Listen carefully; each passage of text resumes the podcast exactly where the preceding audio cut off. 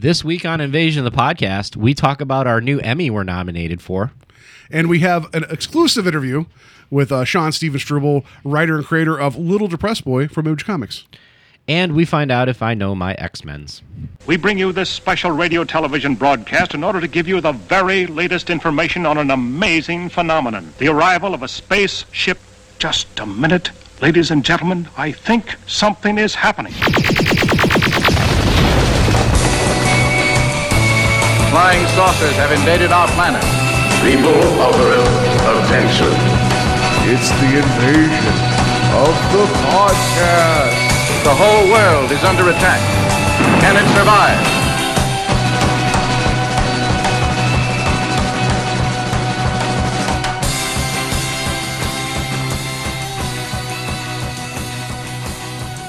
And welcome to Invasion of the Podcast, where we're trying to take over the world one listener at a time. I am Paul Everready Stedman, or is it Die Hard from uh, Wildcats? Was it Die Hard? Oh, Die Hard. I don't know. It was the robot guy. Anyways, that his yeah, it was Die Hard. Die I, think, Hard? I think it was Die Hard. I don't know my And- Wildcats that well. And to my left is Joe Bedrock Peters, Bedrock. Yeah. aka Gray Thing. I think, yeah. No, I remember Bedrock. Yeah, he was just the Gray Thing, wasn't he? Like Yeah, he's he was basically, basically yeah. the Gray Thing. And what wasn't there a, a girl named Riptide that had the water? That, Yes. Yeah, that's right. Uh, Was it Riptide? There was Riptide. I'm thinking of Fathom. Also. Fathom. Yeah, that Well, was uh, Fathom was a standalone. Well, we're okay. We're making a really badly timed Really image joke. Image joke. Actually, you Early know what? I don't joke. even think Fathom. I think Fathom might have been Top Cow. That might be right. Yeah. So, All right. uh, because uh, uh, Little Depressed Boy, uh, the book that we're going to be talking about with our interview, which again, thanks to to Sean uh, for doing that with us, that's published under Image, and we were just trying to come up with a really bad image joke, not as in like Image is bad, but Image, like no, like yeah. I, like you know, we were just like, man, remember Image, and then we remembered Wildcats. And King of the small press. yeah, and I, no one remembered Wildcats till we talked about it. This is Yeah. probably then, and people are like, "Who are they?" I I'm would like, go back and read a lot of that stuff. I had a lot of that stuff. I was a big Gen 13 fan. Well, didn't was uh was Grif no Grifter was part of Wildstorm, wasn't he? He was part of Wildcats. It was Wildcats? like Grifter, Zealot, Spartan, Right, Maul. Maul. That's right. Maul Maul was the big guy, the purple guy. Maul was basically the Hulk yeah. because he was purple, but he just could get exponentially bigger, but his brain would stay the same. So like the bigger he got, the, dumber, he got. yeah. So I remember there was like one issue where he got so big, like they had to use somebody who had psychic power to get him back down to his normal size because he couldn't control his body. Oh, that's kind of sad. So Yeah. anyway, early image, look it up. Yeah. So uh, yeah, good show coming up. Uh, really fun interview. So stay tuned for that. Um, I you know I was trying to think like this weekend uh, was really challenging for me, and it was the best kind of challenging because it's like wanted to read the you know get caught up on the little depressed boy books, so that was some reading there, watching some Black Mirror. Like I had to I had to do all these fun things, but Oh, I did, had like did you finish Black Mirror the last two episodes or no? not, not yet. Oh. Um, but it's like I was trying to cram all this and watch Spider Man in this weekend too. Like I was, and, and then I ended up deciding. I don't know about you, like when you start feeling like you're pressed for time, Yeah. your brain wanders and finds something completely different, Oh, so you get obsessed about that. Yeah. So there's a seven part uh, crime documentary. On uh, Netflix called The Keepers. It deals with uh, the unsolved murder of this nun. It's a true story. It's just was devastating. Going a completely different route Yeah. with Mass Effect. Yeah, and so so I was like, you know what?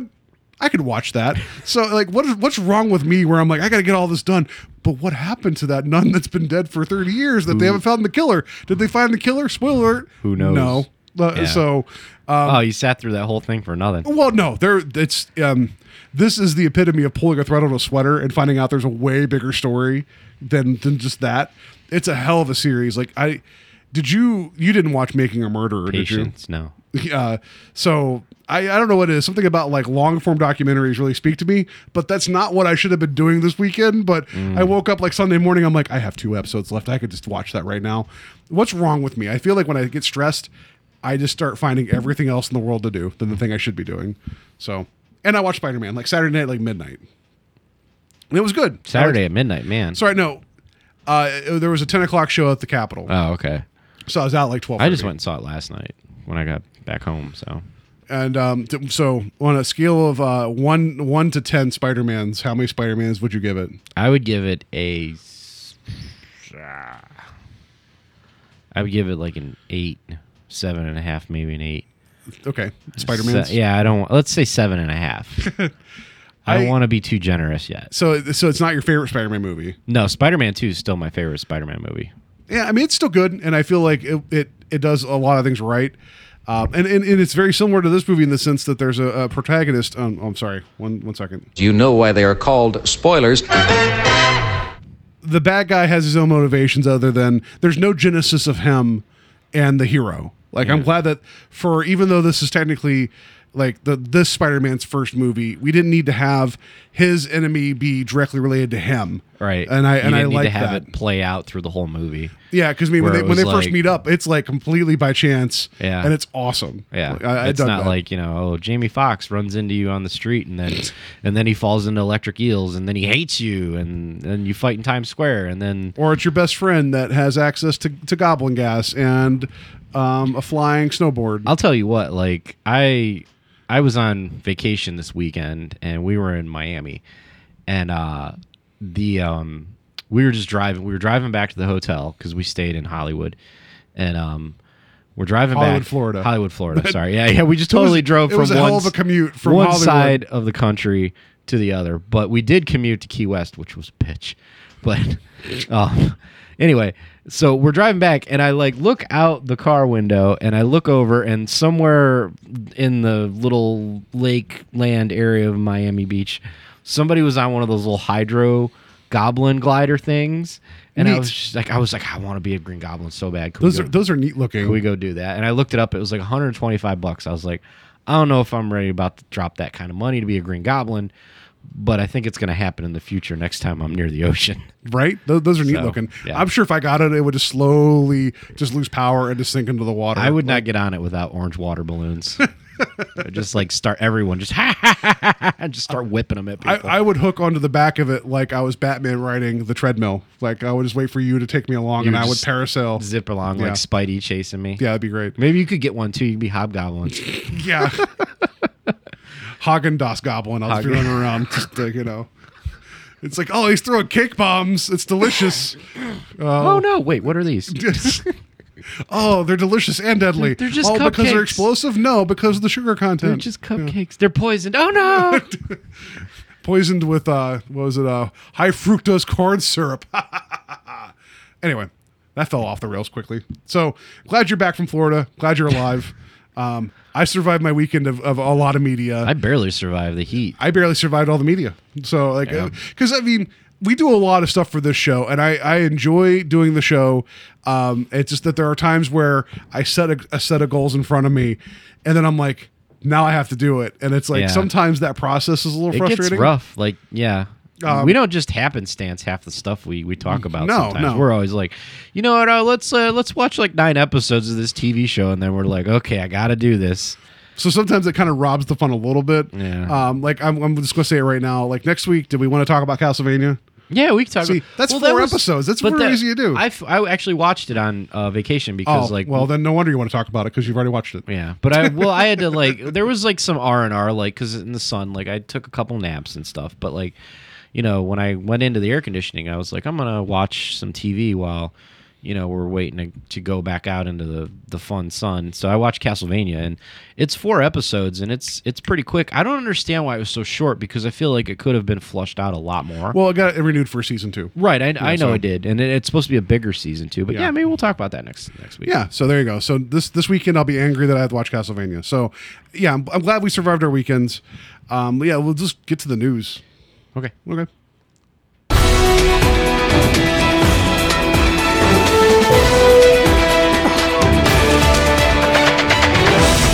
Good news, everyone!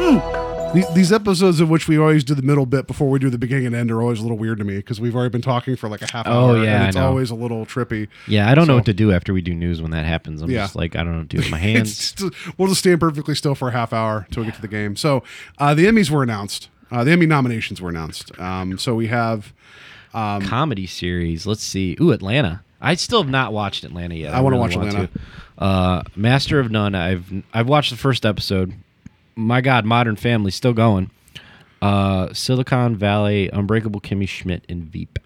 Yeah. Okay, I've only watched like parts of most of these shows. I watched like the first two seasons of Modern Family, which were funny, but um, I want to watch Atlanta. Oh, and Blackish. Uh, Master of None. I think if I had to pick a winner, just on like what I think maybe should win, I would I would go with Atlanta. I'm, I'm sure that's to. People were over Like- the moon about that when it came out. like I watched like the first season of Kimmy Schmidt, and I just couldn't get into it. I like it a lot. I like Unbreakable Kimmy Schmidt. I guess, but we're, we're not going to go down through every category. Veep, but was, Veep has been around a long time. Too. Yeah. is Silicon Valley a comedy? yeah, it I is. know what that's Mike about. Judge. Who's created Oh. it. It's about the uh, software developers. Yeah. yeah. Uh, T.J. Miller was in it until this season, and then he, yeah. So I guess people like that too. I need. I haven't watched it. Um, it's just to me, it's surprising the amount of uh, streaming services or paid content services outside of like your like broadcast cable, Right, you got that are getting nominated for things. so like even in this, You've got ABC, two categories in FX. Everything else is like streaming paid content, like HBO, yeah, and Netflix. So that's the like the story for that for Oh, me. here we go, drama. Oh, my show, Better Call Saul's on there. But look at that. After Better Call Saul, which is AMC, which is cable, uh, you have The Crown on Netflix, The Handmaid's Tale on Hulu, House of Cards on Netflix, Stranger Things. That's my dark horse. I hope it wins on Netflix. This is Us, which is on broadcast television. It's the only thing nominated on broadcast, and then Westworld, which is probably going to win. Yeah. which not a bad thing. Dude, that's a tough one between Westworld, Stranger Things, and Saul for me. Oh my mm. gosh. And people love The Crown as well. Like I, I heard that was pretty good. Yeah. And then I just heard of Handmaid's Tale. I didn't know what that was. I think there was a skit on SNL. There was. I want to watch it too. I heard it's kind of brutal. Um, Uh, but yeah, it's just it's amazing to me as we go through here just the amount of um, let's see. nominations for the streaming services. Seeing a drama actress, I know Evan. Uh, the only one I could really speak to is Evan Rachel Wood. Um, I don't know if Dolores. I mean, uh, I guess Uh, yeah, I don't know. I, I think Westworld's going to. I think Westworld's going to win a lot Anthony because Hopkins, Kevin Spacey's up again. uh, because Game of Thrones isn't eligible this time because they. Uh, they their season last year since it started, but like like Oh, there's that yeah. window in which that there's a cutoff point for TV series for Emmys, and it was midway through the season, so it all qualified for last year. And since there's not been any new episodes till this year, the, the Game of Thrones isn't here. So what's going to fill that spot? Westworld. Westworld, You know, yeah. so um, yeah, I- we live in a world in which Bob Odenkirk is being nominated for Best Dramatic Actor. That's amazing to me, and I love it. I, I, I Is he on there? Oh, he is on Yeah. there. I just I just saw Anthony Hopkins. And then that Milo Ven, Ven, Ventimiglia, Ventimiglia. who's uh, the main guy on Heroes. Yeah. So he's he's dusted himself off pretty well. That's- yeah. Um, and then in comedy, you have again these are all none of this is um, well Blackish is on ABC. The rest of this is all streaming or cable. Aziz. William H Macy's still rocking Shameless. That's Right. impressive. And then And Jeffrey Tambor. I think Jeffrey Tambor's been on there for Transparent for a couple of years. yeah, and that's the Hulu series. I think not Hulu on Amazon. Yeah. Um, Grace and Frankie rocking both lead actresses. Wow. Jane Fonda and Lily Tomlin. Yeah, I accidentally stumbled into the middle of the third season of Grace and Frankie, and I was confused as hell. like, because I started watching it, and I'm just like, man, this this show just takes off off the rip. Like, both these both these chicks are divorced, and their one of their husbands is gay or something like that. Both of their husbands are gay, both- married to each other. Yes, now. that's what it was. And then like one of them had heart attack. I'm like, this is a hell of a first episode. And then I'm like, and then afterwards I realized I'm like, oh, this is like the second or third episode of this third season. I was like, never mind. That's kind of like your experience of Black Mirror, Yeah. where you watched like. 'cause I was Uh, like, how'd you think that first episode? Not was- quite, yeah, not quite, because it was it was not the same. Because I was kind of like, wow, this is just right out the gate. And apparently it had some history. That's funny. Uh, what else? Anything else cool on here? I don't know. Limited series, limited series, Limited series, like No. uh, it, it's stuff that runs for one season. Like Oh, best supporting actor here, my boy Jonathan Mike, Banks. Mike Ehrmantraut. yeah, that's Uh, awesome too that he got nominated for. Best. Oh, David Actor. Harbour's on there too for. uh I just hope Winona Ryder comes up if he wins and just goes crazy. Yeah. Jeffrey Wright is Westworld. Yeah, dude, man, Jeffrey Wright in that in that in that scene where he takes out uh what's her name? Uh, Oh, yeah, I forget her name. yeah, I can't remember her name. That was that was so brutal. Well, the the, Like- word, the the word is that John Lithgow he played um uh Winston Churchill in The Crown. Everyone's saying he was just awesome. Mm-hmm. Yeah. Like, so I uh, love me some Lithgow too. yeah. but yeah, no, like Jeffrey Wright totally t2'd it up on that. Yeah, he Uh, did. And then here, best supporting actress in a drama series, Millie Bobby Brown for Stranger Things. Eleven got nominated for best supporting actress in a drama series. I'm not saying she was bad. I don't know about that. Thandie Newton was really good in Westworld though. Yeah. So here's the one I was going to point out to you too. Best supporting actress in a comedy series. Yeah. Kate McKinnon, Vanessa Bayer, Leslie Jones. All three of them are nominated for Saturday Night Live. and then there's um, two nominations for Transparent and one for Veep, and that's your your best supporting actresses in a comedy Anna series. Chlumsky, really? Like, what happened? Was that the girl from That My was Girl? from, from My Girl. Yeah, I'm like, God, I need to watch seen Veep. that name. But if you Yeah. notice, though, Veep got two nominations for Best Supporting Actor with Tony Hale and Matt Walsh. Um, Uh. yeah, it's just I, Alec Baldwin got Best Supporting Actor in a comedy series, Saturday Night Live.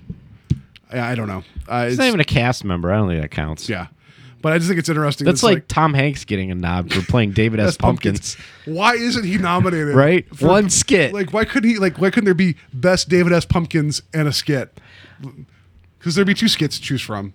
I can't believe there's so many SNL cast members on Yeah. there. Uh, and then variety talk series. I think it's it, right now. You can definitely see that it's all the political comedy Yeah. type things. And then um, I am just happy that with reality competitions, American Ninja Warriors in there. Yeah. that's awesome. Um, oh, San Junipero's. I didn't even notice that. So television movie, wow, Black Mirror, San Junipero. It better win. That's Yeah. the um, yeah. This was, you know what? Is if this this isn't the Sherlock the Lying Detective? That's not That's masterpiece theater. okay. Oh, I see it next to it. I was gonna say Yeah. that wasn't the last one. The last episode of Sherlock was pretty bad. I haven't watched a Sherlock. Yeah. That's uh, Sorry, Sherlock fans. Dolly Parton's Christmas of Many Colors, Circle of Love. What's a lot of stuff. Wait, that, that's listen, listen to that title again. So television movie nominated. So you got Black Mirror, San Junipero, which is probably one of the best things I've seen in a long time. And then nominated right after that is Dolly Parton's Christmas of Many Colors, Circle of Love, the sequel, the Christmas sweater, the Christmas shoes. I'm just gonna keep adding on Yeah. titles onto this. I did read somewhere that Hallmark's adding 34 new Christmas movies this year. 34 this Great. year, one season, one holiday. People love that stuff. Not Yeah. me though. Um, Uh, Drunk History got nominated for Oh, best nice. uh, variety sketch series. I like that. Portlandia's in there too. Yeah. The Tracey Ullman show still around? They they brought there was a revival of it. Huh. Um, and then documentary now, which I don't know if you've seen or not, that has Fred Armisen and Bill Uh-uh. Hader, and it's it's a, you got to kind of watch it because each episode is its own documentary. It's all it's all fake, but it's in the style of a famous documentary. Uh-huh. It's and it's one of those things where it's it may not be evidently funny when you first start watching it, but it starts piling up as the, like each episode goes on. And it just gets really funny. These categories, structured and unstructured reality program. Clearly, I'm very disconnected from TV. If like, Right. there's a so, uh, Antiques Roadshow's on there. Awesome. Yeah. Oh, So- Deadliest Catch. God, that's still kicking. that you think they would have caught it by now. Um, but yeah, I just there's like 22 nominations for Westworld for a brand new show. 22 nominations. That's uh Off of a a, a, a B movie sci-fi or sci-fi B movie from what the 70s. yeah. So Yeah. yeah. I just we we consume a lot of media for the show. I can't say I watch all the TV, so it's hard for me to even speak to some kinda this stuff. I'm just I don't know why SNL's topping this list. Honestly, I mean, I've I've literally stopped watching SNL. It's gotten pretty bad. It it they've been hit or miss this year. Like I feel like the weekend update stuff's been pretty good. Update's And, not bad. yeah, Like the first two skits are usually kind of like hit or miss, and then the rest of it's just like a train wreck downhill. and then some of the pre-recorded stuff because they have time to plan it out. It's actually not bad, you know. But that kind of defeats the purpose of Saturday Night Live. some of the songs and stuff, some of the song bits. I know they're trying to be the Lonely Island. And Yeah, they are, gonna- and it's yeah. it it's just it's kind of like just stop, man. You're, yeah. But I just I like it's it's interesting because the Emmys are all about like like you know clearly the streaming services are getting nominations, but then did you see like it was a couple couple months ago? There's been a controversy about like the Cannes Film Festival, how they're not letting like Netflix original movies compete. yeah, that doesn't make any sense. because their their argument is that it wasn't in a theater, but that Netflix is like, we spent millions of dollars to make this. It's a film. Why can't it be shown Yeah. alongside everything else? Because there's that um, that one that just came out. Why on- can't they just fire up a, a reel and just play it? Well, that's the so that's the thing. Kansas saying that it has to be shown in a theater. So Netflix is like, all right, and they're like, oh no no no no, but we're still they're kind of they're trying to find rules to keep them out, and I think that's Oh, so. see that's shitty. it, I think it's really stupid because I think Netflix has some really good original programming. They do. and why shouldn't that be judged on the like its own merits, like with everything else? You know. So Oh well. uh, anyway, that's I'm never gonna do Cannes, so I don't care. yeah. Not that I don't want to. I just What I we're not can't. going to make our movie, um, the Expendables in the retirement home, like we were Yeah. talking about. We got a lot of We're not movies going to open planned. that for Cannes, like day, We're- day one. day Like, yeah. one. Um, so we're we're never going to make the big budget jet truck movie we've been talking about for years. for years. Yeah. Years, people. So enough about that. Um, that's that's our hoity-toity segment. Um, so oh no, the, the my, Oh web- snap! The internet broke. my webpage didn't load. So they've announced the casting for the new Warriors uh, half-hour New show Warriors coming. New Mutants? New Warriors. New Warriors. I thought it was New Mutants. the New Mutants movies being made. Uh, New Warriors is coming to Freeform. It's a half hour comedy series, more comedy themed series. So we'll see how well that goes. Um, they've announced the cast, but the big the big one is Squirrel Girl. Yay! We got Squirrel Girl in some form of the Marvel universe. Not really quite MCU, but Yeah. Uh, if anybody doesn't know who Squirrel Girl is, she's a mutant that has a giant furry squirrel tail, and she can talk to squirrels. Yeah, she has the power of a squirrel. Yeah. And she wins all the time she versus wins like, all the time. Like, like her moniker is unbeatable Squirrel Girl, and if you look at her, uh, her what is it? Her her car, her her like win loss record her on the back win of her loss card. record Yeah. or on the back of her card. She's taken out Thanos and Doctor Doom and just like and she really has like this she is really all, has. this is all part of like the the Marvel canon and like I I know you had bought the first couple issues of when the the unbeatable squirrel girl and I know you didn't continue with it I really enjoyed it when I was reading it because like her she uses these little uh like baseball cards that are crib crib notes from Deadpool pretty much about all the different heroes and villains and so you get all these like fun little stats and all the time and I I thought it was a funny uh funny series I thought and, the like, series was okay. I just couldn't get over the art. That's like It was a lot of times. Yeah. Like I'm really forcing myself to finish Secret Empire because the guy that's drawing it, I can't stand his art style. And there there's a few artists out there that I mean they're doing things that I can't do so who am I to judge Right, and I hate to judge, but it does take away from it for a little bit because, like, there was something about like the googly eyes and like the the gap in the teeth with Squirrel Girl where I was just kind of like, ah, she just doesn't seem. she seems like really off. like like she's nuts Yeah, Yeah, like anyway. I don't know. but who they got casting for this her name is Milana uh, Vien Vintrub. uh, Vintrub Van Van Trub. Van She's uh, she's the AT and T girl girl from the commercials. and she's also in This Is Us, which I've not seen because I don't want to cry every single time I watch a TV show. Um, yeah, but she's she's been like internet famous for a long time. Yeah. Like she and one of her friends, they had a web series called "Let's Talk About Something Interesting," where they'd have a guest on each week. They had Bob Odenkirk once, and they basically like these are younger, like you know, younger like twenty something girls interviewing people being but being really awkward. We're talking like Zach Galifianakis, Zach Galifianakis awkward level, and they kept making like these weird old comments towards Bob Odenkirk, and it was just awkward and terrible and awesome. So she's she I've known her to be funny for a long time. yeah, she and has, I think it's a comedy chops. I know, but yeah, I, I know Anna Kendrick. That was the talk for a while. she was she was gunning for Squirrel Girl, and it's funny because like I saw the trailer for Pitch Perfect three, and I, that brought that brought that up to us as my buddy were the that Spider Man. I was just like, oh yeah, they casted Squirrel Girl. It's not Anna Kendrick. Well, and I know also Barb from Stranger Things also threw her hat in the ring and said, "Why can't I be Squirrel Girl?" It's like good call, Barb, because people are going to forget you soon if you don't do anything else other I than being think Barb. I think Barb would have been a good Squirrel Girl. I don't know, like she kind of has the the face because Squirrel Girl's face is kind of round. So Yeah. So either way, we got um, you know, uh Ven- Venom Venentrub, AT&T girl, and she has good comic timing. That's something that um that's not something that I mean, you could learn it, but it's not a given that you have it. So Yeah. that's perfect for this. And I think this, this um I was kind of on the bubble about the show because the new Warriors as a concept wasn't it, it was never a comedy team. It was just younger street level heroes you know, and they were never the Avengers, but they were like, you know, kind of not. I mean, they were B-listers, you know. But Speedball. yeah, Speedball's going to be in it. Um, so I they were Do more you want Civil Wars? Because that's how you get it's- Civil yeah, Wars. right. So uh, maybe this is a good take on it. I, at least they're going to have fun. Like, Yeah. so that's good. So hopefully we get more information as it comes out. But yeah, Squirrel Girl, we're all in favor of. Last story, just real quick, just want to mention.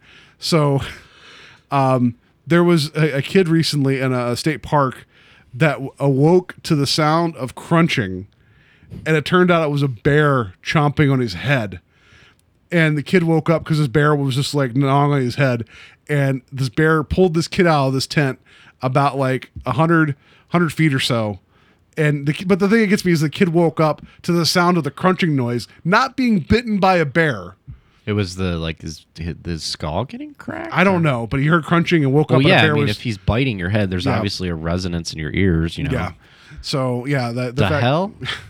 I don't know. I just I thought that was uh the, I think the bear was put down and then they're actually actively looking for other bears in the area to make sure that whatever caused this behavior because that's not what bears do. You know, but the, the fact that the bear came in into a tent and didn't wake anybody else up, started chomping on somebody's head, and that's what woke the kid up, not the imminent, you know, bear noises. Wow. Because I'm sure a bear would make noise getting into a tent, Right. right? Like, Especially if there's other people in there. yeah. I don't know if the kid fell asleep with like a whole entire jar of honey wrapped, like like he had it around, like curled up with them. He had one of them picnic basket Yeah. pillows. Yeah. you know, uh, just um. So I don't know, but uh, uh, like, in all reality, that is a very terrifying thing to think about. It is. But at the same time, it's like, what happened? You know, like I, so. Well, it's always like it's always terrible, like because there's always some weird circumstance that's almost unexplainable. Like, wasn't it like a year or two ago uh, at Disney World that kid got eaten by the alligator? Yeah, but there were signs saying don't go in the water because there's alligators there. I didn't think they had signs up because it was it was at the resort. It Like, was oh. Uh, no, there was like a sign off to the side, Oh. like "Don't do it," and then the parents just didn't didn't pay attention. The kid got just pulled, you know. And I, I'm not. It, it's still terrible. It happened. I'm not trying to, you know, like make Yeah. the the gator blameless. But I mean, we've brought up other weird animal stories on here. Like I know, like uh, I always try to find every so often weird bird stories, but I wanted to bring up a weird bear Weird- story. Weird bear story. Yeah. That is a weird bear story. Is Yeah. the kid okay though? I think he's fine. Oh, well, that's Yeah, good. So he didn't die. he has weird bear related powers now. Like he can sleep for six months at a time. Bear man. Yeah, and and and, and um, he will climb trees if you have food tied up there. That's what will happen to. And he'll he'll go into another tent and bite somebody else in the head, and the cycle will continue. Weird bear bear. All right. yeah, so, so- enough of that. Enough well, we're gonna get on to our interview here. So, So, uh, yeah, let's let's do this. And now for our feature presentation. So we were lucky enough to get uh, Sean Steven Struble on the show, who he is a creator, writer, colorist of The Little Depressed Boy, which is a, a publication by Image Comics, and it it basically covers um, a lot of things. The characters in it are very much real life in a sense. Yeah, it's it's auto, uh, autobiographical. Yeah. It's about relationships. It's about love. It's about depression. music. and a lot of music and just life. Like it's a very like this is his story and Yeah. we're, we'll talk more about that in the interview but very you know very fortunate he was talking to us about his process and um and, and the news of the, the the book's actually being picked up for a movie. There's some really good things here. So again sean thank you for coming on the show. We appreciate it. And uh, without further ado here's that interview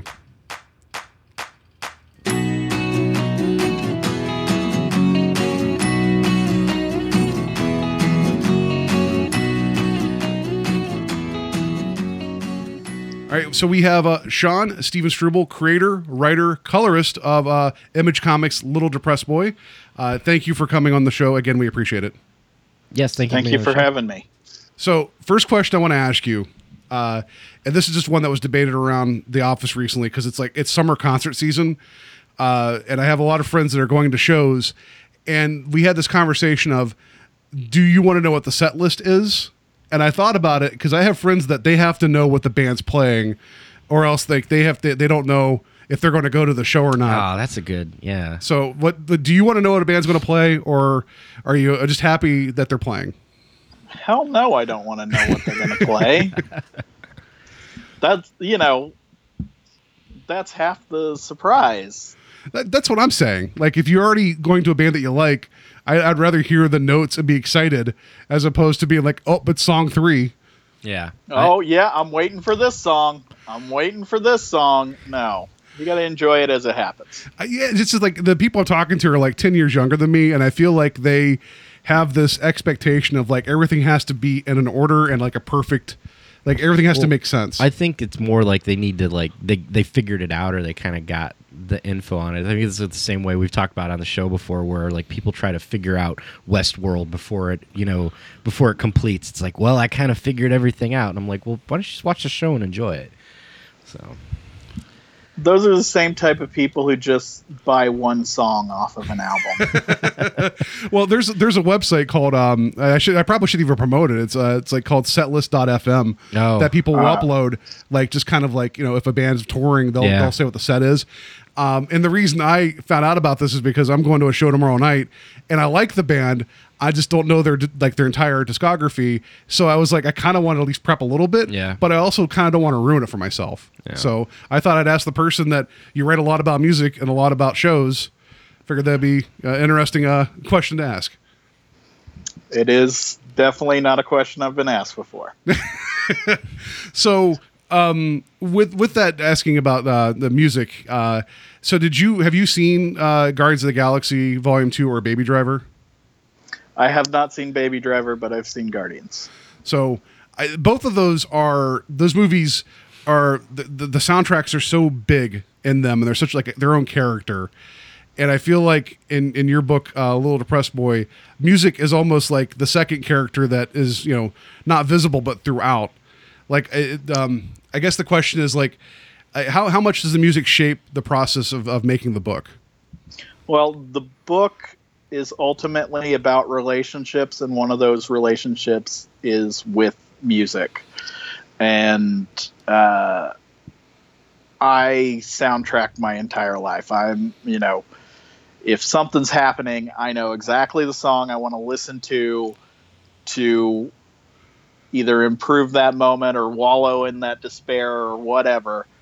And so music in my life is a you know a constant. So uh, you said like in terms of like uh, uh, um, accenting a moment or making it making it worse. Um, I, I can relate to that. I was talking to Joe before um, before we started recording, and I was talking about like remembering in my twenties, like the band I'd always go to that was like my wallowing band was a Stabbing Westward. And I don't know why that's the band, but it's like because the music's so on the nose, and it's all about this one guy that's just angry about one girl. But like whenever I'm in a really bad mood, that was like my go-to. And they're they're, they're playing this year, and I and they're touring, and I wonder if I go, I'm in a much happier place now. I just wonder if I would enjoy that music, even though that was like my wallowing music in my 20s. That that's an interesting question. Yeah. So, um, in terms of like when you when you write and uh, a little depressed boy is in his 20s, um, is it is it hard to get back to your 20s when you're writing, or is it just something that this is just kind of been a constant story in your head? No, I, I'm barely out of my 20s, so you know, you know, by 10 years. But uh, you know, I, I don't I don't feel it. You know, I I I'm, I'm still firmly planted in the extended adolescence of life. So it's just a matter of just like putting on headphones and just getting right back to it. Yeah. And also, I have way better music taste than I did in the, in uh, my twenties. so so what um what are you listening to now? Because I uh, I know that there's a lot of music in your book, so I'm just curious what's what's on your current playlist. uh, I've been listening to a lot of Cayetana. They're uh, you know they're sort of in the punk scene, but I wouldn't describe them as punk. A band from Philly, and uh, the uh, the lead singer deals with anxiety in her life, and so it comes up a lot in the music. And so to hear about someone who goes through something I go through, it's it's been a very attractive uh, listen to me. Uh, yeah, I was going to ask about that a little later. Uh, there seems to be like a lot of um, a lot of like creative content coming out now, like in the past like couple years, that deal with like mental health, anxiety, and depression. And I, I think of like I think of your book. I think of like BoJack Horseman on Netflix. Um, I think of uh, Rick and Morty, and um, and they all kind of deal with it in different ways. Like, um, why, like why is this happening now? Because I feel like it's always been more towards like books and movies and music, but not necessarily like animated and like comics. Well, there's always been a stigma on mental health, and you know there are people like myself that are railing against that. You know, depression is a normal everyday thing. So many people deal with depression. Uh, it there's no need to hide it. There's no need to fake that you don't, you know, fake and act like you don't have moments of despair and all that, you know, because everyone goes through it. Anxiety, everyone goes through it. If someone doesn't go through anxiety, then they're the crazy one. that, that's true. Yeah, Yeah. that's yeah. Because I I have anxiety daily. So Oh yeah. yeah, I think it's just the I mean, well, it's it's being a human, but I also feel like it's the world we live in now. Like I'm always running to do the next thing, and I'm worried about it. So yeah, um, and I feel like it's it's kind of refreshing for me to see this stuff and and see somebody else's perspective on it, and also it isn't just that conversation. It's there. There's there's humor. There's dialogue. There's other things too. Where I feel like there's been times where you just see depression, and that's supposed to be like an after school special, you know, Yeah. and that's it. Yeah. So what what uh what drove you to to create the comic like as a as the medium use comics as a medium for it? Uh, it's the only job I ever wanted was to make comic books. I made that decision when I was in junior high and stuck with that decision. Were there any comics that like influenced you to to go that route or or even influence Little Depressed Boy? Uh, there, yeah, there are a lot of stuff that has influenced me, like Adrian Tomine's stuff and uh, Chris Ware.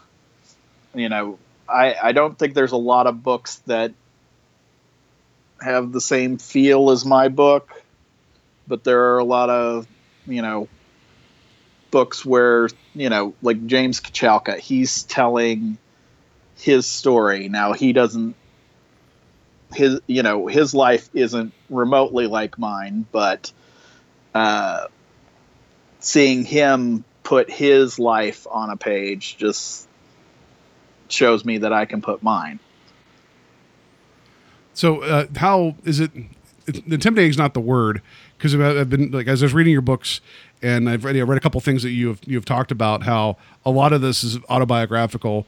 Is there is there an anxiousness of showing the world like the things you've been through, is it more freeing because now you get a chance to process it and and this is how you feel about it? Uh, it, it's it's freeing definitely uh, I as you say I do get to process it one of the great things is you know if I'm writing about a fight I had with someone I will have to think about their side of the fight to be able to write them or else they're just going to come across as you know a straw man t- to argue against in the comic instead of a person who has their own opinion and all that you know? And it certainly can help me uh, like forgive people in my life Well, because I, I saw that you had um uh Childish Gambino in one of your arcs, and and his music, he's all about like he is putting everything of him out in front of everybody now because he learned a while ago that if he had tried to tell something somebody something in secret and they let the world know, then he was kind of crushed by it. But otherwise, now he's just going to be himself to everybody. And I felt like that, like um, of all the music in your books, like I I had to go and do some digging because I wasn't familiar with some of it, but I was familiar with Camp. And that just kind of something about that really hit home that you had a, an artist that was all about living in front of everything with a character that um you know he wanted to do that too. And i uh i thought that was an interesting choice. Yeah I, uh, listening to his stuff you know he's again it, it's his life isn't like mine but i feel a lot of camaraderie when i listen to his stuff because i you know i recog you know real recognizes real. To use a really terrible phrase some people used probably like five years ago. But uh yeah. So um I guess it's got to ask now because like since Donald Glover's now going to be Lando and and everything, and and he's also been he he's got he's kind of taken off a little bit in terms of the movies. Um, how did how did that uh, relationship like in terms of like you know reaching out to him? How did that come to be? uh, my artist on the book, Sina, likes to draw in coffee shops. And one day he was working on the book and he looked over and he saw Donald Glover and uh, knew that I was a big fan. So he took his own personal copies of the Little Depressed Boy that he was carrying for reference. He walked over to him and said, "We do this comic. My right, my writer's a huge fan of yours. Uh, I know it would make him enormously happy if I gave gave you these copies." And then uh, shortly after that, Donald tweeted at me, uh, "Little depressed boy is the shit. Know this," and that that made my day, and it just grew out of that. That would that would make my life. Oh, yeah. um, that that's that's pretty great because I, I know like um, I I had seen that you know if there's music that you like, it ends up and artists end up in the books as well. Um, that's uh, it's interesting because it's just it's almost like uh like the Marvel team ups, like you know in terms of you have a little depressed boy and you know Childish Gambino or you know the like or uh, was it Lemuria if that's how you pronounce it. Uh, I just they keep Yes. kind of showing up and. uh I, I just it's kind of interesting. It's almost like um like a TV series where you always always have the musical guest star, and I and I, I really appreciate that. Yeah, uh, the sneaking in the actual bands is influenced by the old British TV show The Young Ones, where just randomly a band would show up in the middle of the episode and start playing. That would make sense. That feels about right. Yeah. Um, so, um, just a side question here in terms of we were talking about the movies, the big summer movies, and the music. Uh, in your arc, whenever uh, little press little depressed boy is working at the movie theater, I saw a uh, cardboard stand up display for Saga in the background of one of the, the scenes. I just got to ask: Is that kind of like your hope and dream that a Saga movie gets made? Because that's my hope and dream too, actually. Yeah, that would be incredibly awesome. So, um, did you like working with Image? I'm sure you get you get the, a lot of the permission to use that because I, I remember seeing Saga. I think I think there was a kid uh, dressed up as Savage Dragon during Halloween. Um, is that something you have to reach out and say, "Hey, I want to put this in the book or this reference in the book"? Do you have to get an okay for them? No, I just I Just throw it in there. I probably should get an okay, but I don't think about that. I was just wondering if you had like a, a good uh, relationship with like Brian K. Vaughan. Oh no, never met him. ah, Oh, well, uh, that, that's kind of like if I if I happen to be like reading, I'm like, oh, well, someone likes my stuff. That would be that's a nice uh, and and also this like the Savage Dragon. That's that's a nice pull. Yeah. Um, and that's, I see that there is a lot of pop culture in your book. Like you just I know you just mentioned the the BBC or the series, the Young Ones. Um, I, I know I'm I'm not the biggest uh, fan of Red Dwarf, but I, I caught the the reference with the Halloween costume, and I had to stop Yep. and show my wife because she loves Red Dwarf and she was she was uh, tickled by it. So uh, there's there's a lot of pop culture in there. So like, how much of that does, does bubble up as you're writing? Kind of like uh, I don't know. Like I feel like for me, it would just be like every other panel would be me. Like I like this. I like this as well. Well, yeah, it, it's it's you gotta you gotta have a balance, you know. Uh, you know, there's like those stand-up comedians that just go up there and go, "Remember Smurfs?" and you're supposed to laugh because you recognize the reference.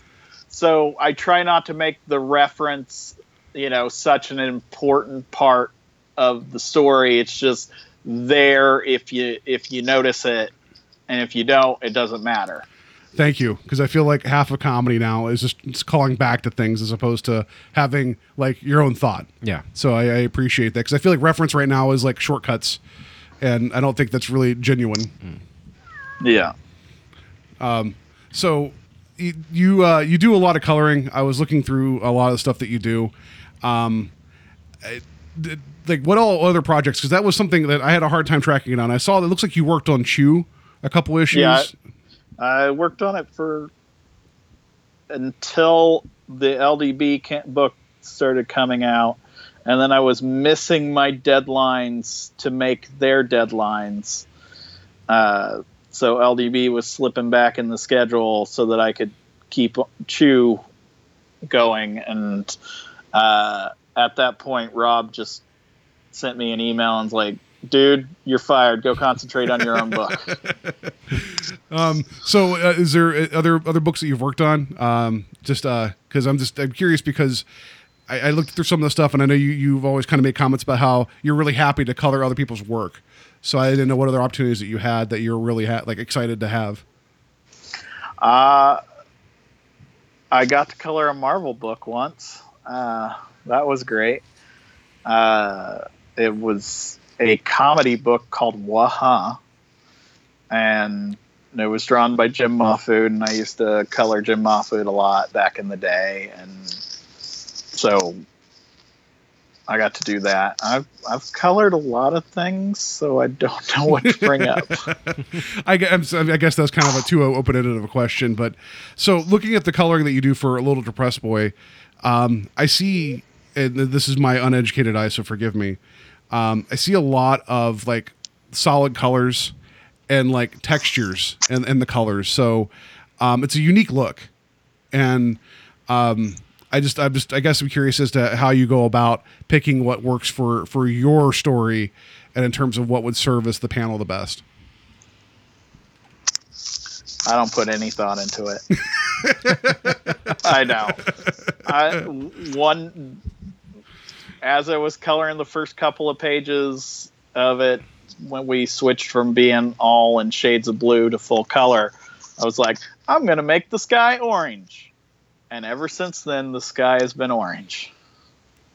I, yeah, I, that makes sense. I, I like that. Fair enough. Yeah. Because I mean, I was because I was looking at like because I mean, with with the female characters, like with with Spike and uh, with Jazz, especially with Spike, she looks like like something like out of like a Roy Lichtenstein painting. Roy Lichtenstein painting. How it's kind of like the old school romance comics, and I didn't know if that was like a conscious choice, or like or just she's based off someone you know. I don't know. It just looks like something that is, is up on those large wall, like the big canvases where you have like the single frame of the woman in distress. Yeah, I I see what you're saying. I kept Uh, think- seeing Spike and thinking Kelly Sue DeConnick. Uh, to be absolutely honest, her color scheme is Mary Jane Watson. That was Uh, yeah. yeah. that was the other thing is MJ because like when I before I started reading uh, when Spike showed up and I saw her on the cover, I was like, oh, he's got like Spider Man girlfriend. Yep. That's awesome. you know, red hair, green shirt. That that's that's the MJ rule for classic Marvel books. Yep. So I just ripped that off. I, well, I mean, it's a good nod. Uh, of course, uh, we're- we're super biased. I don't know. We talk about Spider-Man pretty much every episode that we do. So, like, we're Yeah. you know, you're, you're not going to convince us otherwise. Subconsciously, it's, it's really hard not to do. yeah. Well, I'm glad I gave you an opportunity to seamlessly work it in this time. I mean, if you could figure out a way to work pro wrestling into the next comment, that would just probably much wrap up the show. No. Um, so, um, you're you- you're working on um on the next volume right now. Uh, from Yes, what I can see. volume see. six. Okay. Um, and you said that you don't like writing, or you said you hate writing. So, what what's the challenge I there? hate the process of writing. Writing itself is like just flaying pieces of your skin off for me. Uh, now, I love having written. So when something's done, I'm happy. When I'm working on it, it is probably far more work than it needs to be and very frustrating but in the end it's always worth it So, how much self editing do you do as you're writing? Because I know for me, it's like I always look. I'm like, I could change that. I can change that, and then I realize I've written nothing. Like because I'm constantly second guessing myself. uh, thankfully I, I i will do i will cheat a lot. Like i will write a page and then not write the dialogue for the page. I'll just say LDB says something here. And then of course Sina draws it, I've co- forgotten completely that there is no, uh, there's no dialogue actually written, and then I go to a letter of the page, and then I get to have a freak out and be like, oh, what is he gonna say? That's so has um has has stories changed because of that like process of like well he was supposed to say something here and then you hadn't planned it out. Does that does that sometimes change the course of a narrative? No, the narrative is pretty blocked out since you know it's based heavily on my own life. So I would have to somehow build a time machine to change the narrative. I was going to ask that because I I was, going to ask if you ever been tempted to give uh, a little depressed boy a win whenever there may not have been one in a certain situation. Nope. that guy's got to suffer through the same crap I have. So uh, I it, I feel like the book. I mean, to me, when I read it, there there's a, a big like undercurrent of hope. Like for the most part, like in terms of like there's there's the crushing defeats, but it always seems like he comes back to music, and it takes a minute. But then that's some of the few times I see him smile in the book is whenever he's just by himself with his headphones on and kind of has a moment to kind of think about everything. Mhm. And and that's that's I feel like that's something I wasn't expecting in terms of like a book called The Little Depressed Boy. Uh, as I always say, the uh, title is to scare off people who judge books by the cover. Uh, oh, well, that, that's that's fair. You know, because it, it, it's the ti- it's purely the title of the book. It's not the the- thesis statement. You know, Yeah, it. You know, it's kind of like how Walking Dead isn't really a zombie comic book. It has zombies in it, but it's actually about the people. Little Depressed Boy isn't exactly about depression, but it's there, but it's not the, you know, main plot. Yeah, I, I could see that, and I could see how that would be a good kind of like you know, if, if how the title would deter people if they weren't if, if they weren't interested. So, um, speaking of the book further though, like uh, I you, the the recent news came out that that there's a movie going to be made eventually, and by the way, congratulations, that's awesome. Like that has to Thank be you. that has to be super exciting. Um, so how far? I mean, I, so reading the article, Jonah Ray says that the script is finished. So how much how much input did you have on that? Uh, quite a bit. Quite a bit. Uh, I didn't exercise a lot, but uh, I read every draft of the script and I got to give notes and uh, so I, I'm perfectly happy with how the script has turned out. So how did it feel to to read somebody else's work based upon your work, but they're trying to truncate it into like a, like a ninety minute or I don't know. This could be like a two and a half hour Michael Bay film. I don't know, um, but Yes, there's going to be a lot of explosions. In the movie. I mean, there's just like the the rusted truck of uh, Drew Blood's going to turn into a robot that then runs out of gas. I understand. Yes, exactly. um, how does that feel to see someone else take take your your life like you and and work it into a film script? Uh, it was really awesome because there are moments in the movie that weren't in the comic that I kind of wish I had in my real life. uh, uh, I can't give specifics, but like, you know, there are some talks that I should have had with certain people that LDB does end up having with the characters in the comic, and I'm just like, well, crap. Uh, yeah, because I think it would just be because the challenge of taking because I don't I, again I know you can't tell specifics and that that I completely respect that like uh, taking like this is what like a 15 16 issue series so far and trying to still down like 21 issues. 21 actually. issues I'm sorry did I, I you're It's a little confusing because volume one was 16 issues and then volume two was five issues. oh okay yeah I'm so, I've, I've I've read it all I just I guess I just I read all the trades so I guess I lost track of the numbers I'm sorry Oh, it's Uh, okay. but we, sh- we strive for accuracy here on the show. Like, we get we get most of the stuff right most of the time. Um, not not all the time. I, I will jump in as fact checker.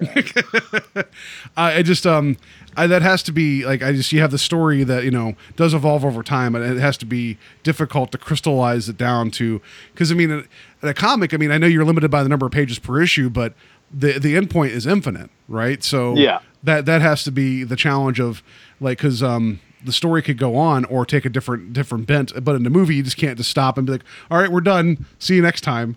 You know, Yeah. so um, that, that had to be interesting of it, like just to, to read. Like, is there is there like resolution? I guess I mean to like the arc. I guess uh, that's the question without asking for too many specifics. there is. Okay, awesome. So, um, Joe, did you have any other questions? I feel like I've been taking up all the question time here. No, you're fine. Okay. Sorry. Um, I, and I know I'm all over the place, so I do apologize because I was doing like a crash course on all things LDB and all things, you know, uh, Sean Struble. I wasn't cre- being a creeper. I was just doing my research. Um, so you, That's what I say. um, yeah, I've just, I just, I've read every one of your posts. Not really. Um, so you've been to San Diego Comic Con uh, last year and like the year before, I think. I've actually been going for the last uh, 18 years. Oh shoot. Okay. See, see, I didn't stalk that far back. Wow. So I how- feel really bad. I went to the comic shop the other day and they're they're like, hey, you know, we're gonna have a sale this weekend coming up for for you know Comic Con and how we're not gonna be at Comic Con. I'm like, what Comic Con are you talking about? and and then he looked at me. He's like, San Diego. I was like, oh my god, like sorry. like,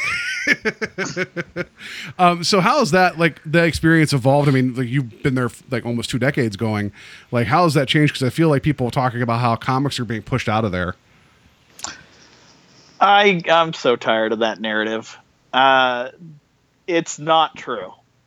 Comic books are the bulk of the show floor. Still, it, it it's like two thirds comic books, and then one third movies. Uh, now, when you look at the panels, yeah, that's all movies and TV, but that lends itself a little more to a panel situation than comics, you know. But comics are taking up the bulk of the floor of the con. And so when everybody says that, oh, it's less about comics, it's less about comics, it just frustrates me. It's like, no, you're not paying attention to the comics anymore. I think the media just reports on the movie TV side too. So that's what like a majority of people see versus like what's actually going on on the floor with comics. Yeah. Well, and I know people were like saying that because of the movie, TV, panel stuff, that the crowd's changing. Yeah. And I mean, I obviously I've never been there, so I don't know. Um, because I know like they've only had some like they've had the Wizard World convention in Cleveland the past three years, and the comics aren't a very big presence there. So I didn't yeah, know I if was that was really mad last year because like every time I go to a con, I'm always like, you know, I don't really care what TV stars are there. I want to know what artists and writers are there. And last Uh-huh. year at Wizard World, there was like almost no one. Like I think the year before we had a a couple of like we who was there? Um, Neal Adams was there, which was amazing. Uh, nice. And um, I I think the next person down maybe from Neal Adams was Michael Golden. yeah he was. Uh, you know, they didn't really have any like, like big heavy hitters, but like this year, I couldn't really recognize a lot of people. I mean, they had like some some animation artists and things like that, you know, which was really cool to meet, but they didn't have anybody that worked on any books. So is that? I mean, I know you go to some other cons. Like I know you've been to Wizard World in Minneapolis and uh, a couple other places. Is that? Uh, I mean, what? you- how- I guess because you're a creator, so you're there. How do you how do you feel that that is? Um, I don't know. Is that something that's prevalent now? Like, or is it more starting to get more I am media? certainly one of those people that people don't know who I am. so you know, I am not Neal Adams or Michael Golden, uh, but you know, there are always people like me at cons that if you go and you don't do the I'm going to keep my eyes at eye level the entire time I'm walking, you know, if you actually look down and and see what's on people's tables, you might find something new that you would like, and that's that's one of the reasons why I do so many cons is because you know I do a slice of life comic book about a ragdoll boy, you know, that's not really going to be selling gangbusters for in diamond previews. So uh, I gotta, you know, I gotta schlep and and get people to see my book and by handing it to them and pitching it to them and all that. And I've gotten a lot of readers that way. See, I was going to ask like about the interaction. Like uh, you said that you're, you're the person that people might not like you know look at with with with your with the wares that you have. Um, how how's those interactions been? Because I, I feel like because I'm when I look up your stuff, uh, there's a lot a lot of love for the little depressed boy out there, and people were excited for the merchandise. And I saw the the turntable top toppers that you had; those are awesome. I might have to get one myself. Um, so there is there is love there. Have you had people actively seek you out and say you're like your book is my favorite book, and I need you to sign all these things? Yes. Uh, two years ago, a guy came all the way from Chile to have me sign his books. Wow. and you know we're not we're not published in Chile, which means he spent a lot of money importing those books because I know how expensive our comics are uh, in South America because you know they've got to import it, and you know it's it's not like you know you know I don't know. I'm, I've lost my train of thought. well, it's not like just walking down to your local shop and grabbing a volume. Like this person actively Yeah. Yeah. sought sought that out to get it, and then came to you to say how much they appreciate it. Yeah. They packed up all their issues, got on a plane, probably then got on another plane, then probably got on another plane, waited in line, and then came to see me. That's like, So a, like an Indiana Jones amazing. line, like going across the globe. Yeah. Wow. That's uh that's I mean that's awesome. Like I I um I I can't imagine what that'd be like someone that's like, you know, literally another part of the world coming up and being like, I, I've come all this way to say hi and I appreciate your work. Like that would be that, that would be the highest compliment. I think I could probably be be okay then for almost the rest of my life. Yeah, it's uh, you know, I may not have a huge readership, but I'm I'm very satisfied with the uh, amount of love I get from my readership. No, we get a couple international listeners, so it could happen. It could, yeah. Uh, um, is is there any other? Um, so I mean, I know you're, you're working on volume six of Little Depressed Boy. Is there any other projects that you have in the back of your head that you want to write, or is this just going to be this is your story, this is what you're, you know, this is your focus? I have other things that I want to write. The problem is, you know, getting them to a point that I can talk to an artist, you know, because I can't draw my own stuff, and you know, I'm not going to force Sina to draw every single book that I ever come up with. Uh, and you know, certain ideas that I have, like I I've got a detective story, and you know. I really want someone with like a really highly stylized Mike Mignola, Tomm Coker type of style. But I don't So- know anybody with that style, so So, I've I just work on the script in private right now. so working with Image, do they give you any type of like like a, a pool of artists or people you can you can pull from and say, hey, you know that you know Sean's working on this. You know, does anybody want to jump on board with this? You know, we have artists available who. who They do not do matchmaking now. oh ah, wow, There should be an app for that. yeah. You know, Yeah. like, like, just kind of kind of like a Tinder thing. Tinder for artists Like, and, and writers. Nope, yeah, nope. Nope, Just nope. the portfolio. You just swiping left and right. Yeah. that would be pretty funny. Yeah. So I, um, yeah, I, I guess I don't, I don't know. Like I, I really enjoyed your book, and I just, I just want to say that, like, I don't, I'm not just saying that the blow smoke. Uh, I really enjoyed it. It made me, it brought me right back to my 20s. It brought me right back to like when I was telling you I had to go through and, and crib notes of all of like the music that you had in there because I, I wanted to get the color of the world listening to the music that he's listening to. Um, and there, there's some there, there's some great music in there that I'm, I'm glad that I know about now, and you know so I have to thank you for that as well. I just I really appreciate it because it just it it's um it, it has its own pace. It's not trying to you know give you the joke every couple panels. It's not trying to make a big like there's dramatic moments. It's it's like um how should I put it? This is not at all the same comparison, so please forgive me because this is not the right thing to say. It's kind of like how how in Mad Men was a slow burn, and when someone would have like a bad boardroom meeting, it was like catastrophic, as opposed to like a, a show where you constantly have arguments and blowups. I mean, if that makes Right. sense. I can see that. Yeah, I feel. And oh, how dare you compare me to Mad Men?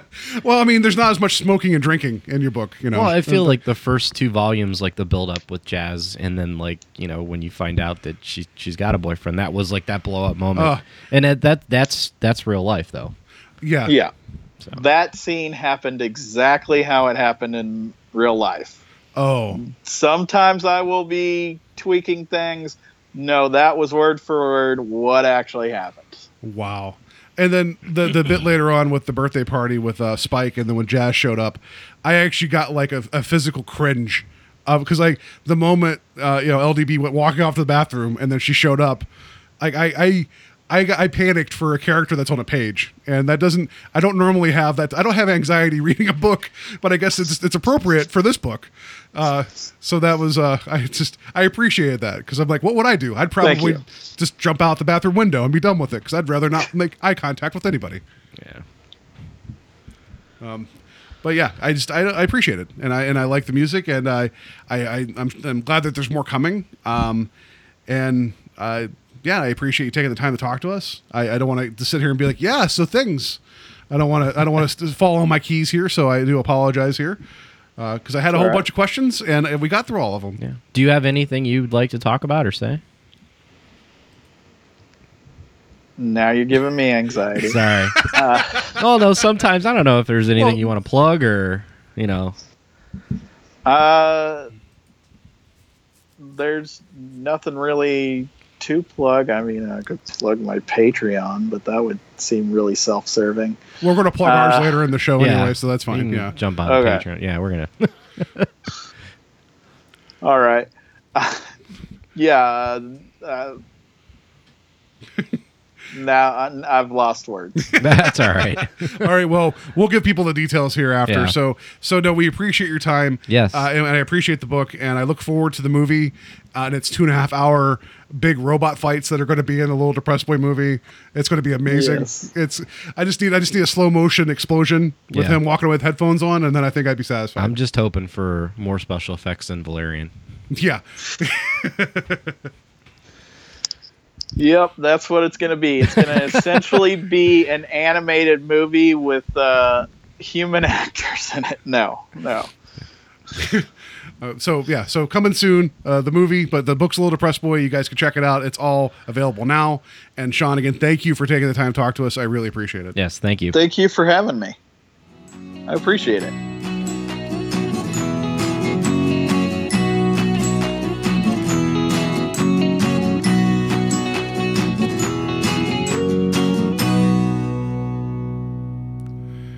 All right, and again, thanks to Sean for the interview. We appreciate it. Since he was uh, uh, shy about pushing his Patreon, we're going to mention it right now. It's patreon.com slash Struble, uh, S-T-R-U-B-L-E.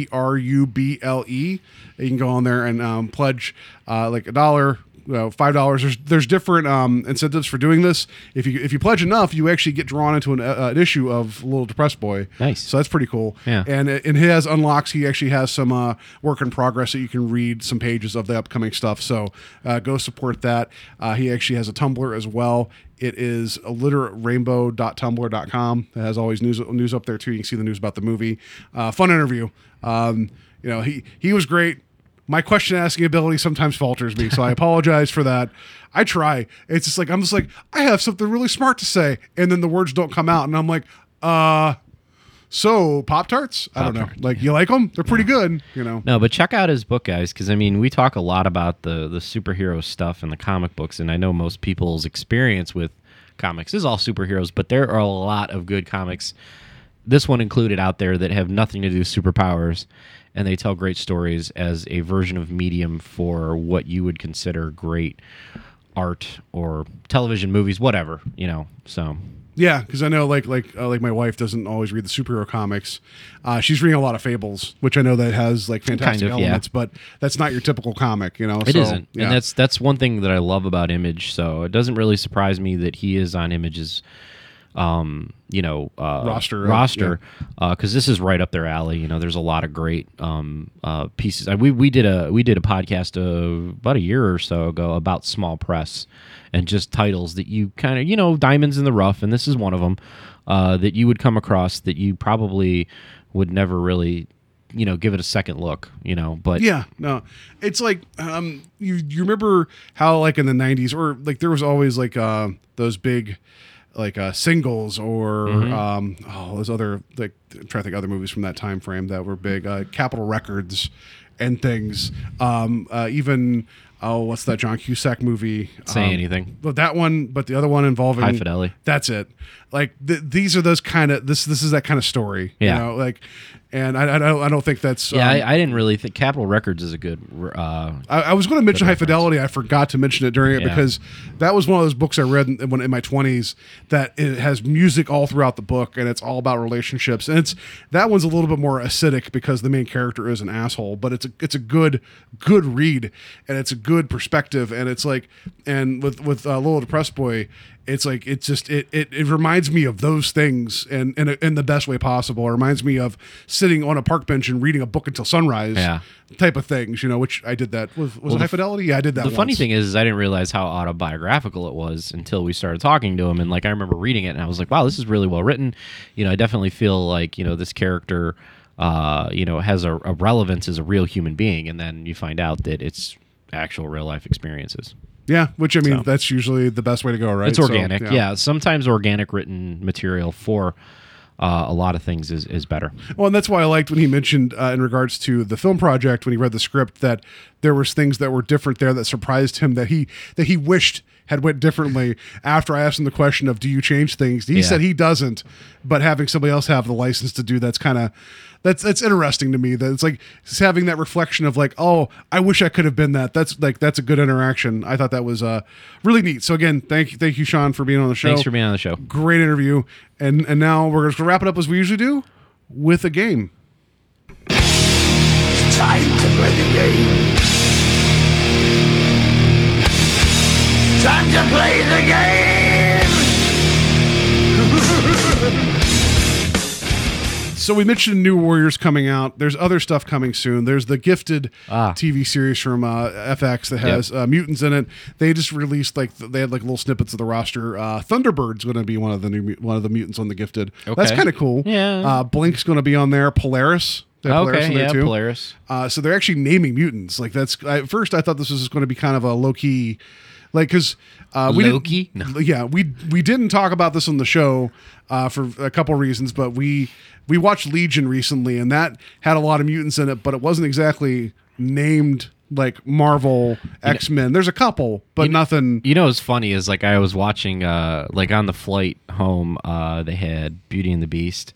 I didn't watch it, but the, uh, there were like all the little TVs on the headrests had like you know different movies, and a couple of people were watching Beauty and the Beast, and I'm looking over watching it, and um, Dan Stevens plays the Beast, Yes. and he also plays um, David in Legion. And um, the whole time I'm watching it, I'm like, what if this is just another alternate reality in his mind where he's just a beast and he's in love with Hermione? Yeah. See, I I believe that. That's that's my Legion fiction in my head. Like And like it- Beauty and the Beast is just like uh like Legion fiction. and I want to believe Dan Stevens is just a figment, another another personality of Legion. Yes, like he thinks he's and- an actor. and the Beast is actually the Shadow King. Yeah, and I then just- at the end, when like when Emma Watson saves she she expels the Shadow King. Uh, I just want to believe Dan Stevens in real life is another personality of, of David. Like he actually thinks he's a Hollywood actor and goes out and makes movies.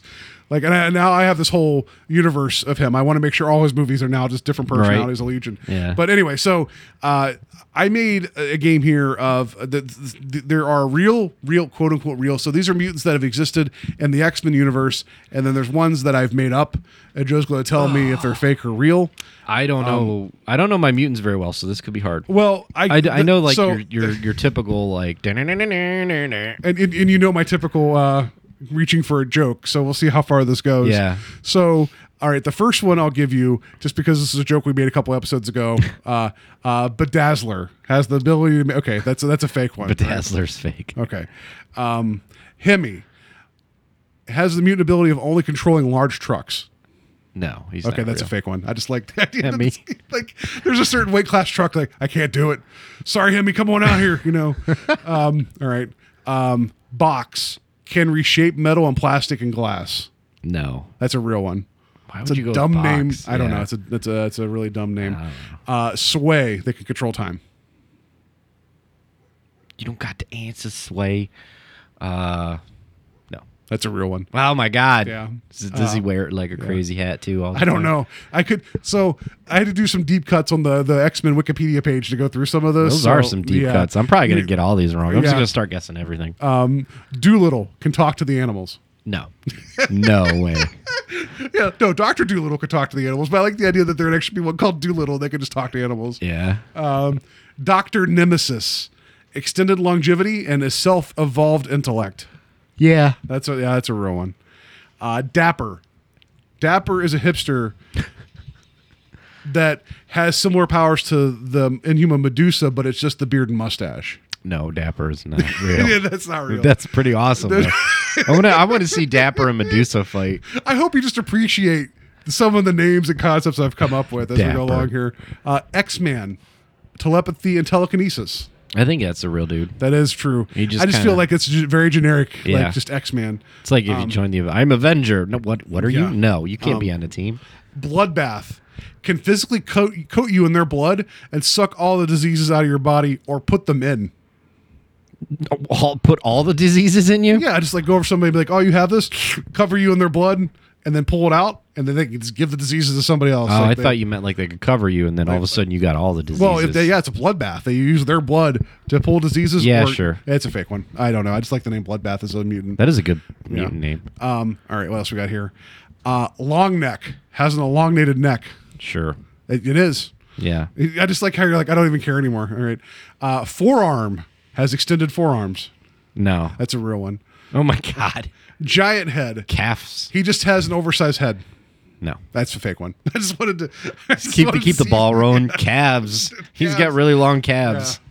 Pinky fingers. Okay.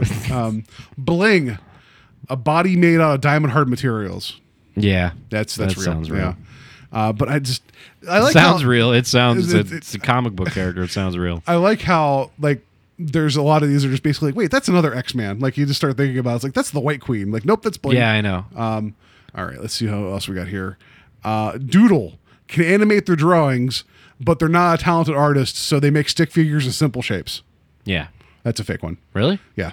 Oh. But I like the idea that it's like they're like they can animate their drawings, but they're just Well, who not does good at that? art. Isn't doesn't Kid Kaiju do that now? I don't know. I think he's an Inhuman. I But don't remember. is he a good Kaiju. artist or does he just do stick figures? No, he's a pretty good artist. I like the idea. It's like these big angry stick figures. but he would after draw like these monsters and they come to life. But like, what if you're just a really shitty artist? You know, You draw Like, stick figures. Yeah, um, You know how terrifying a stick figure would be. it would be. But I like the idea. It's like like, if it if it was like you know how you have those like animated suits of armor that you just you know yeah. they would just come at you like emotionless and be like oh my god I can't No, that would figure. be. It would be scary. And um, there was uh, what was it? There was a Stephen King book. It's actually Richard Bachman called The Regulators that had this kid that had these powers that could warp reality. Regulator sounds like a '90s like rap group. Yeah. And he was then infatuated with this like this cartoon show with like these uh large like you know vehicles like he had like mask style vehicles, Mm-hmm. and somehow. And the, the the crux of this book is that this street in Ohio, like this little suburb in Ohio, these vehicles show up one day and start laying waste to all the houses around them. But they're shooting like cartoon type bullets. Like it's like some people are starting to be like, wait, these vehicles aren't real, but they're coming in and destroying everything because the kid's willing them into existence, and it's terrifying. Hmm. Yeah. Um, so yeah, the idea of a stick figure coming after me, I would not like that. Um, Hepzibah has agility, speed, reflexes, claws, and a super sense. Sounds like Jewish Wolverine. No, that's That's a real one. Oh wow. Yeah, I just picked it because the hep- the name Hepzibah. I already knew how to pronounce it, so I wanted to bring that in here and be like, I can show you. I can say words. Um, all right. Phil the mutant. No obvious powers, but everyone just knows that he's just a little different. No, that's not. That's that's not that's not a real one. Okay, that's thought. He's a little bit different. He's just like you know I don't feel like everybody else. Like you're a mutant, Phil. It's Dude's kind of Yeah. off. Um, we have what else? We have here lifeguard, instinctive adaptive powers. that sounds like a GI Joe character. It does. No, That's a real one. no. So like whenever they're under duress, like their powers manifest. And it's different, but they have like a lot of defensive capabilities. Really weird character, but it's Yeah. it's yeah. So all right, and we got um, I think we got two more. No, three more.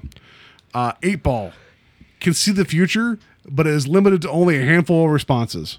Oh, that's a tough one. I'm gonna say no. Uh, that's that's a fake one. You're right. Uh, Scantron, superior intellect, eh, but emits white and black ovals. No, you don't you don't think that's a real one? No. I, yeah, I like I like Scantron. Scantron. It's like they're smart, but they can just shoot like black and white spheres. Uh, Okay. No. There's a mutant called Gold Balls, so why can't there be a Scantron? I know, right? Yeah. yeah. All Gold right. balls. Okay. uh, cool Spot. Yeah. That's a fake one. Remember Cool Spot from the Seven Up? Oh yeah. Uh, he could be mutant. Uh, Him- he, has, him- he has sunglasses. Other Him and spots the don't. Noid. Yeah. I feel like you could form up your own like '80s uh, or '80s or '90s um, superhero team of of of, of commercial mascots. You could. like and have cool the California Spot, Raisins. California Raisins, Chester Cheetah. Um, uh, Yeah, you could do that. who else they got? The Noid. Remember the Noid? Yeah. Um, uh, Morrow, able to generate weapons and armor from Oh, your yeah. skeleton. Marrow's real. That's real. All right, and last one. She was in Deadpool. Was she? Yeah, oh yeah, yeah. She there's was one of the one. Yeah, that's right. You see like the Yeah. spikes coming out of her back when he's walk when he's going into the facility. So uh, last one we have here is Pop with the exclamation point. Yeah, Pop's real. Uh, teenage girl with the ability to make energy constructs if they're if they're only pop culture related. Oh wait, She is a meme machine.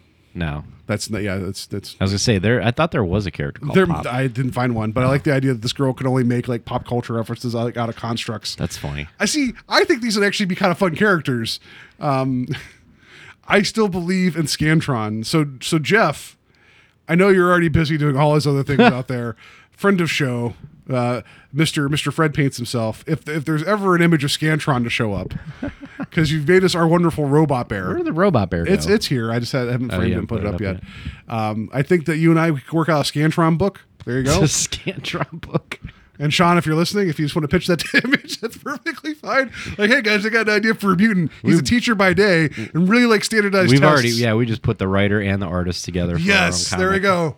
Making things happen. Yeah. So Oh, well. you did pretty good there. You you only got some of those wrong, and then and you but you you you saw through Hemi. They can only control large trucks. You saw through that. Hemi. You saw through Dapper. I thought maybe Dapper would piss you off enough to be like, that has to be a real one. Yeah, Watch, it's going to show up soon. the hipsters. Yeah, he's just going to have like it's long flowing like handlebar mustaches that can control people. Uh, Disney needs a new market to to, to pitch to. Yeah. So, all right, there you go. That's your X Man or not X Man. Uh, next week we've talked about we're going to watch Castlevania, the four episode series on uh, Netflix. I believe the week after that, uh, Rick and Morty season premiere. So we'll talk about some Rick and Morty. There you go. Uh, so uh, if you guys want to hit us up on our on our social media, we're on Facebook at Invasion of the Podcast. We have a website, invasionofthepodcast.com. We have a Twitter uh, at Invading Podcast.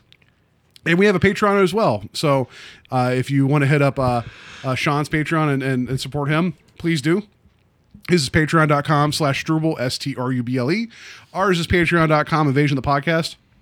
You could donate as little as a dollar, five dollars, even six dollars if you want, Or a Uh, million. or a million.